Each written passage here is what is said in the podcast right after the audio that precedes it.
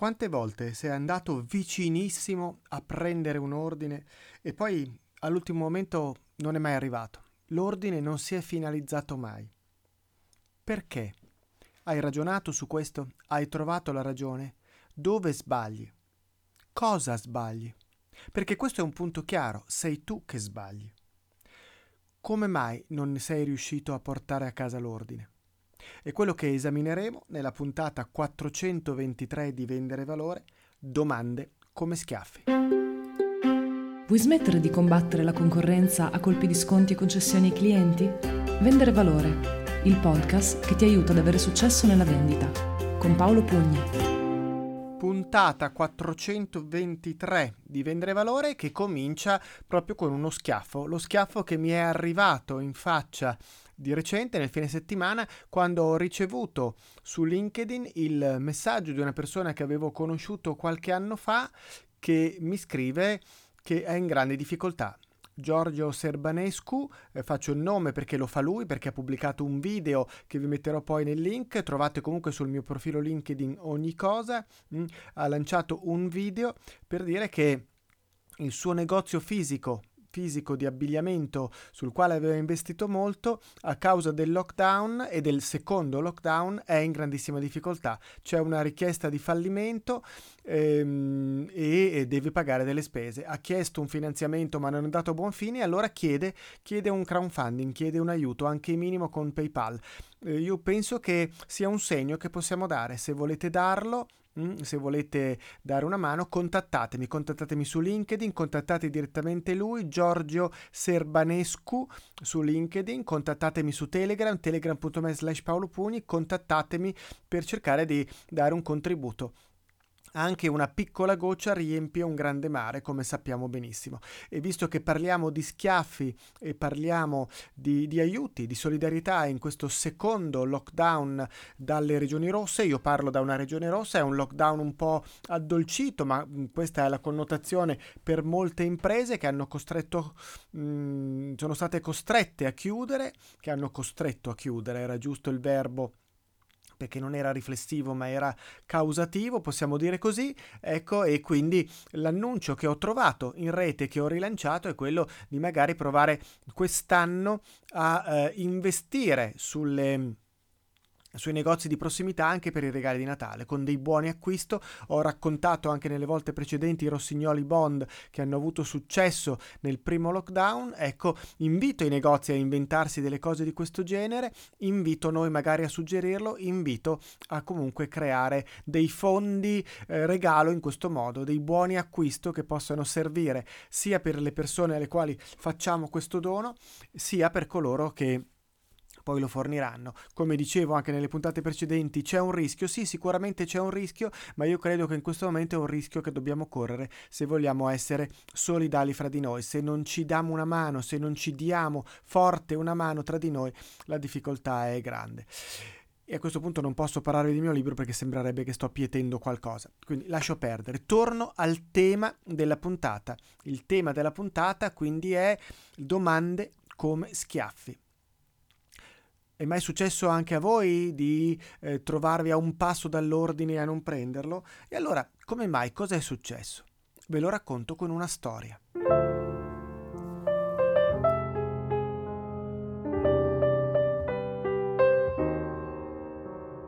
Immagina di essere una grande azienda.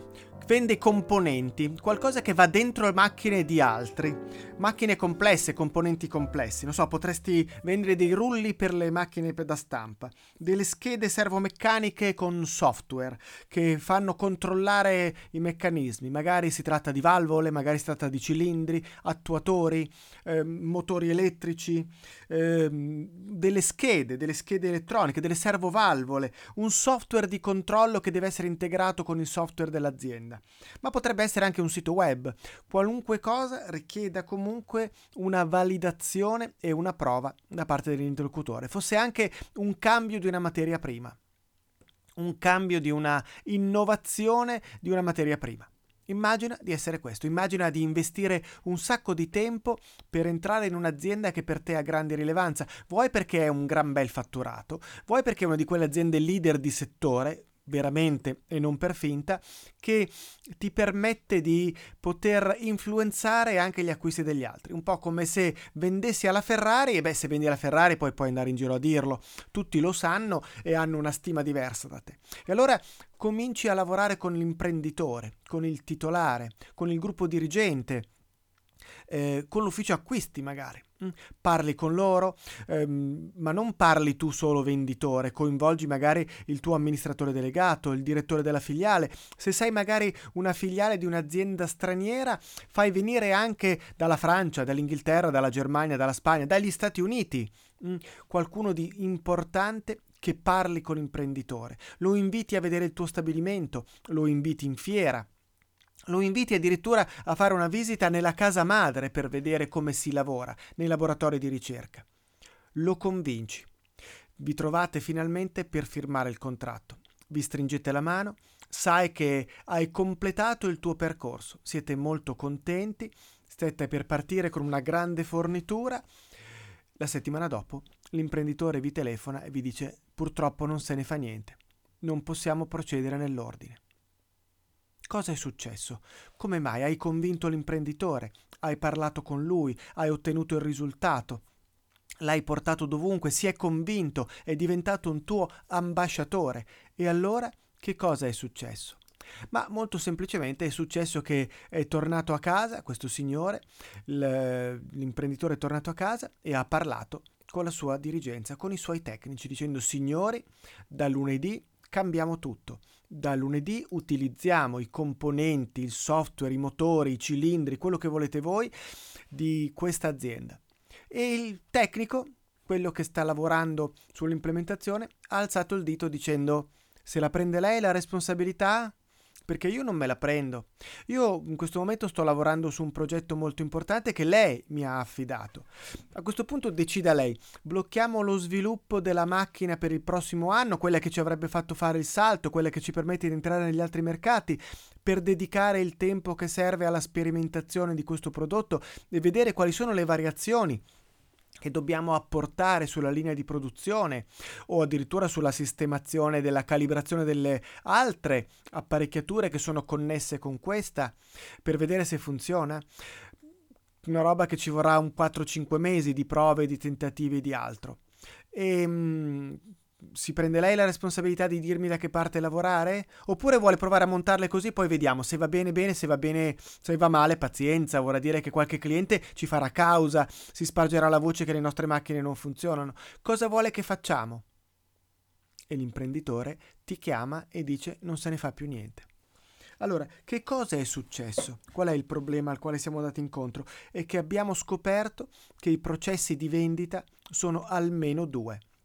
C'è un processo di vendita che è quello che ti porta a lavorare con il cliente e convincere il tuo interlocutore, e poi c'è un processo di vendita interno che coinvolge tutte le altre parti che sono coinvolte realmente nel eh, cambio di fornitore, nel cambio di tecnologia, nel cambio di iniziativa, e che tu in questo caso non hai preso in considerazione. Quante volte succede? Quante volte ti rendi conto solo dopo un po' che il progetto non va avanti perché il tuo interlocutore non è in grado di venderlo internamente? Perché ti ha contattato perché vuole da te un nuovo sito web meraviglioso, ma fino all'altro giorno i siti web li ha fatti l'ufficio eh, tecnico interno, la divisione informatica interna, la quale non vede nessuna ragione perché bisogna pagare un fornitore nuovo per qualcosa che è in grado di fare. E, e però questo signore è appena arrivato in azienda, l'hanno preso da fuori, hanno investito su di lui, è un dirigente del marketing, sa quello che bisogna fare, ha visto che il sito attuale non funziona, vuole cambiarlo, e siccome ha capito che se si rivolge internamente non otterrà niente, ha chiesto fuori, ma non ha considerato neanche lui che senza coinvolgere le persone all'interno, se va in una guerra interna esce perdente. E allora dobbiamo considerare che c'è anche questo aspetto. E qui torniamo al tema che stiamo seguendo in queste puntate, l'arte della domanda, una sequenza di episodi del podcast che ci porta a scoprire sempre di più come sia importante domandare e che cosa si debba fare per porgere le domande migliori. L'arte della domanda ci porta alle domande che schiaffeggiano, cioè alle domande che permettono di fare la differenza, alle domande che vanno a esplorare in questo caso due ambiti fondamentali, quello della concorrenza e quello della decisione. Cosa sia la concorrenza lo abbiamo visto nella puntata quattrocentonove, nella versione del libro che trarremo da questo podcast la riporteremo qui, quindi faremo un excursus proprio qui in questo punto nel quale spiegheremo cosa vuol dire essere concorrenti, quali sono i reali concorrenti con i quali tu ti trovi a lavorare, eh, con i quali tu ti trovi a scontrarti, che il più delle volte sono interni all'azienda, non sono aziende che fanno il tuo stesso mestiere, ma sono problematiche che stanno dentro le decisioni che l'azienda prende. E l'altro appunto è il processo decisionale, che è altrettanto importante. Le domande che schiaffeggiano sono tante, ne abbiamo parlato in precedenza, abbiamo parlato del metodo SPIN, il metodo antichissimo, il primo che forse ha lavorato molto proprio sulla domanda. Vi ricordate che parte dalla situazione per esaminare quali sono i problemi, quindi le conseguenze, quindi le implicazioni, la I di SPIN è implicazioni, conseguenze, per andare a cercare poi le necessità che risolvono queste implicazioni. Le implicazioni sono le domande che schiaffeggiano. Le implicazioni sono, va bene, ma allora cosa succede a questo punto? Se è vero quello che mi ha detto, quali sono le conseguenze per lei? Che è un po' la tematica di Goldratt, del coccodrillo di Goldratt, nella matrice di Goldratt, gli effetti del non cambiamento, gli effetti negativi del non cambiamento che lui rappresenta con l'immagine del coccodrillo. Gli effetti negativi del non cambiamento fanno parte anche del metodo lanciato da P S S duemila. Un'altra tecnica di vendita molto nota eh, a cavallo del secolo, potremmo dire, tra il millenovecentonovanta e il duemila, ehm, dove appunto si ragionava sull'effetto del non cambiamento per mettere di fronte all'indifferenza dell'interlocutore uno schiaffone. E poi eh, quello che racconta il metodo di The Challenger Sales, che ho raccontato già in altre puntate quando uscì il libro alcuni anni fa, in cui si dice che io devo creare dei momenti haha per il cliente, cioè dei momenti di stupore, di meraviglia, e un momento di meraviglia è quello quando io riesco a renderlo consapevole dei problemi che ha e dei quali lui non ha minimamente consapevolezza, non, non sa di avere questi problemi.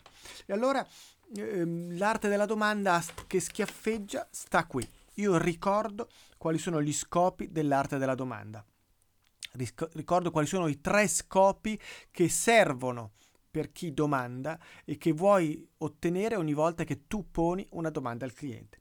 Il primo è quello di informarti, sapere per poter agire, raccogliere le informazioni che ti servono per poter veramente trovare la soluzione migliore per il cliente, quindi fare domande che ti distinguano dalla concorrenza e ti permettono di sapere di più dei reali problemi del cliente. Domande, il secondo scopo delle domande è quello per migliorare la tua reputazione, per far prendere consapevolezza al ehm, cliente del problema che ha. E quindi devono essere domande intelligenti, non solo domande, ma domande intelligenti, domande che schiaffeggiano, domande che fanno dire al cliente: ah, però non ci avevo pensato, questo è un modo diverso di vedere la mia situazione, e siccome prende consapevolezza di questo dice: però mica male sto tizio, eh? Guarda che domanda intelligente che mi ha fatto. E la terza, che servono a costruire la relazione, perché nel fare la domanda io mostro di interessarmi a te e quindi lavoro sul tema della relazione. Questo è sempre vero. Sempre vero, in questo caso che cos'è? Nel caso in cui io faccio domande che schiaffeggino relative al tema del processo decisionale e della concorrenza, dei concorrenti in azienda, quali sono le informazioni? Beh, le informazioni sono i tempi, le situazioni reali, come devo agire per andare a superare gli ostacoli che io incontrerò, quali sono gli amici, quali sono i nemici, in che modo io devo ragionare per non crearmi ulteriori nemici. Ehm, quali sono i tempi che posso prevedere per la chiusura dell'ordine, se devi coinvolgere tutte le ad- altre divisioni in azienda e convincerle soprattutto ci vorrà molto tempo, se sono già tutte a bordo è un'altra cosa. La consapevolezza ti aiuta a capire come devi muoverti. Magari non ce l'hai presente, magari non ti è così chiaro che se non coinvolgi anche la divisione Information Technology il sito non lo cambi, anche se dipende dal marketing. E quindi io ti aiuto a prendere consapevolezza di questo.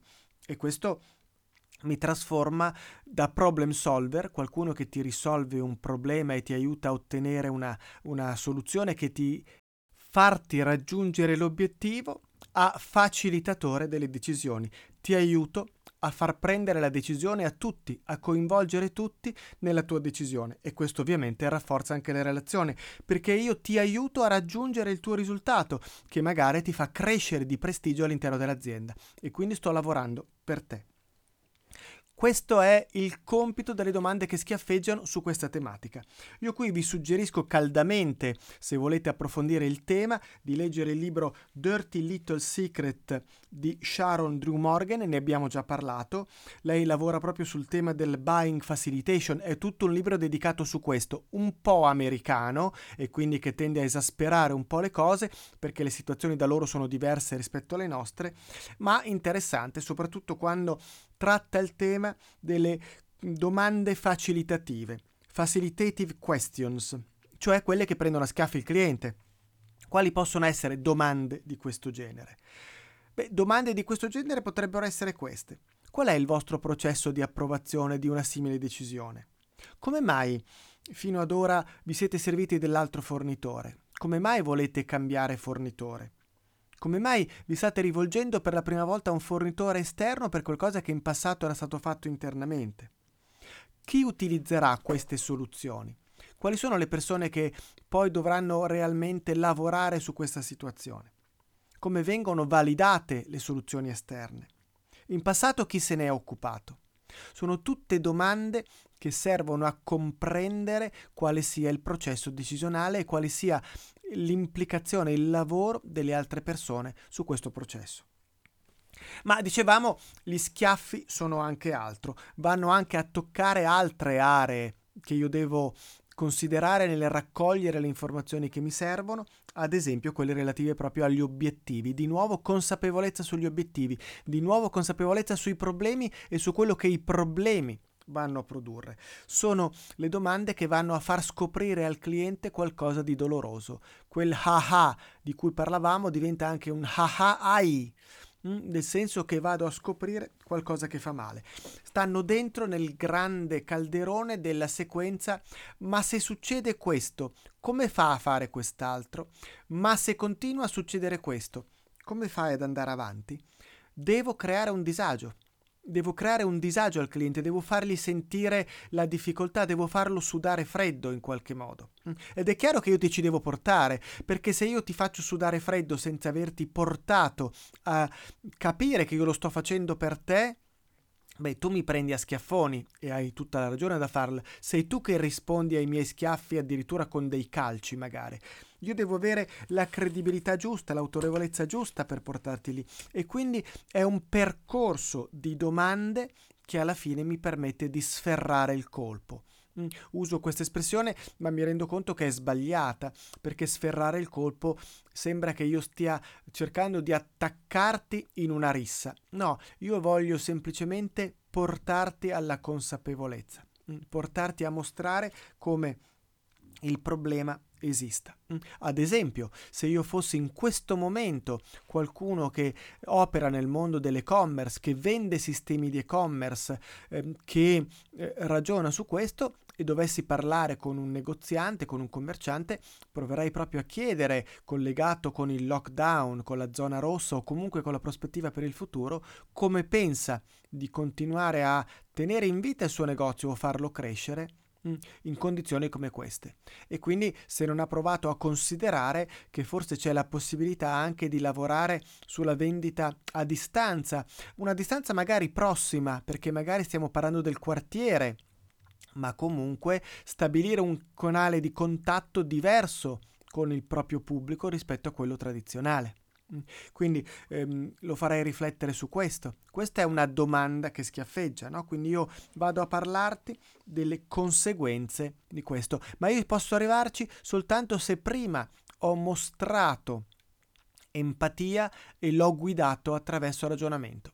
Quindi l'ho guidato rispetto all'obiettivo, qual è l'obiettivo che lei si pone per il duemilaventuno, quali sono gli ostacoli che pensa le impediscano di raggiungere questo obiettivo che lei si è posto per il duemilaventuno, cosa sta facendo per superare questi ostacoli, come pensa che se non supera questi ostacoli possa ottenere i risultati, quali sono le conseguenze di non prendere una decisione immediata per risolvere questi ostacoli. Ora, è chiaro, lo sottolineo, che qui possiamo lavorare anche nel campo della manipolazione, ma io do per scontato che eh, chiunque voglia impegnarsi in una vendita di questo genere, soprattutto chiunque voglia impegnarsi in una vendita di questo genere e sia un ascoltatore del podcast Vendere Valore, non consideri minimamente neanche da lontano l'ipotesi di manipolare il cliente, ma lo faccia per dare realmente valore al proprio cliente, per essere un aiuto al proprio cliente, per far crescere il valore lungo la catena, non per truffare l'interlocutore. Quindi questo lo sottolineo e non lo ripeto più perché lo do per scontato. Se io ti porto su questo, è quello di aiutarti a capire che il valore che io ti sto dando attraverso questa riflessione sta nel sciogliere il nodo della non decisione. Se tu non decidi e non decidi subito, quindi se tu decidi immediatamente te ne tiri fuori, ma se invece continui a non decidere, la situazione è grave e può diventare gravissima. Se tu non cambi adesso, la situazione può diventare gravissima. Queste sono domande che prendono a schiaffi. E quindi, ricapitolando quello che abbiamo detto in questo episodio o in questo capitolo, se starete leggendo il libro che verrà pubblicato sull'arte della domanda partendo dagli episodi del podcast che parlano appunto di questa tematica e che sto pubblicando un po' alla volta qui su Vendere Valore, in particolare gli episodi sono partiti con il numero quattrocentoquattordici, chi domanda guida, quattrocentoquindici, ancora un'ultima domanda, quattrocentosedici, la forma della domanda, quattrocentoventuno, ascolta, si fa vero, e poi adesso puntata quattrocentoventitré, le domande che prendono a schiaffi. Cosa ci siamo detti? Ci siamo detti che dobbiamo prendere in considerazione alcune aree strategiche nelle quali comprendere cosa c'è dietro la facciata e che per fare delle domande che mi permettano di scoprire cosa sta dietro queste aree devo utilizzare una tecnica particolare che si chiama la domanda che schiaffeggia, cioè una domanda che metta l'interlocutore davanti a una situazione che non ha considerato, che non ha mai considerato e che può fargli anche male, può tirare fuori qualcosa di negativo, può tirare fuori una situazione che lui non ama ma che deve prendere in esame per poterla risolvere, deve verbalizzare, come si dice anche in psicologia, per poterla risolvere. E quindi devo fare delle domande eh, molto particolari che esaltino questo tipo di situazione. Abbiamo visto due casi concreti, quello che riguarda il processo di decisione e la comprensione di chi sono i miei reali concorrenti, al di fuori di coloro che offrono il mio stesso servizio, la mia stessa soluzione, ma all'interno dell'azienda, e quindi ragionare su cosa ci sia dietro, quale sia il reale processo di validazione e decisione, e poi l'ambito Del, della indifferenza, della non decisione, quindi un ambito che vada a comprendere perfettamente non solo qual è il problema che tu hai cliente, ma quali sono le conseguenze nefaste del non prendere una decisione per risolvere questi problemi, perché questo problema non è soltanto un problema che ti impedisce di andare avanti, ma è un problema che ti ricaccia costantemente indietro. L'immagine tradizionale della canoa che avanza controcorrente ci riporta a questo. Se tu non affronti il tuo problema, non è che stai fermo, ma se smetti di pagaiare, che vuol dire che non sto risolvendo il problema, la corrente mi trascina, mi trascina via. E quindi devo per forza prendere una decisione. E se non la prendo rapidamente, rischio veramente di essere risucchiato dalle cascate che sono alle mie spalle. La domanda che schiaffeggia è questo. Sono curioso di sapere cosa ne pensate, sono curioso di avere idee sull'utilizzo che fate di queste domande, sono curioso di sapere ehm, se avete da raccontare qualche aneddoto, qualche ehm, simpatica situazione che avete risolto proprio grazie a un tipo di domanda di questo genere. Quali potrebbero essere altre domande che schiaffeggiano nella vostra esperienza? Potete lasciare le vostre risposte in formato audio o testo su Telegram, telegram.me slash Paolo Pugni, per lasciarmi un messaggio audio o eh, scritto, come dicevo, e poi ovviamente vi invito caldamente a ehm, collegarvi sul canale telegram.me slash vendere valore, dove eh, sto pubblicando e continuerò a pubblicare in questo mese di novembre dei piccoli audio quotidiani, anche perché insieme a Diletta Rossi, che sapete è una delle quattro organizzatrici del Festival della Vendita, insieme a me, insieme a Deliano Cominetti, insieme a Giuseppe Erduino, con Diletta il giorno lunedì ventitré novembre, il giorno lunedì ventitré novembre alle undici terremo un webinar in diretta, poi vi darò indicazione su come iscrivervi. Prendete nota e riservatevi questo spazio tra le undici e le dodici di lunedì ventitré per parlare di un tema che ci sembra molto caldo, molto attuale e che sta a cuore a molte persone. Come riuscire a entrare in contatto con nuovi potenziali clienti nell'era del lockdown, nell'era del Covid, nell'era dello smart working, nell'era nella quale appunto il mio interlocutore spesso e volentieri non è in azienda o ci è poco. E comunque ha spesso altro per la testa. Con Diletta in quel webinar vi faremo un'analisi di quella che è la situazione, quello che sono gli studi, le riflessioni che abbiamo portato avanti su questo tema e vi daremo delle soluzioni. Cercheremo di ragionare sulle possibili soluzioni. Poi daremo istruzioni su come eh, realmente iscrivervi. Saranno anche ovviamente diffuse attraverso il canale Telegram di eh, Vendere Valore. Tra l'altro ci sarà un numero limitato di partecipanti proprio per perché vorremmo cercare di avere anche interazione durante il webinar, quindi accorrete rapidamente per iscrivervi. Io vi auguro buona settimana, questa prima nuova settimana di lockdown intera che stiamo vivendo nelle zone rosse, ahimè sono poche rispetto al resto del paese, no ahimè voglio dire per fortuna, ahimè per me che sono nella zona rossa, per fortuna sono poche, ma non è che quelle altre siano messe poi tanto meglio e quindi l'importanza di guardare al futuro è sempre, sempre maggiore.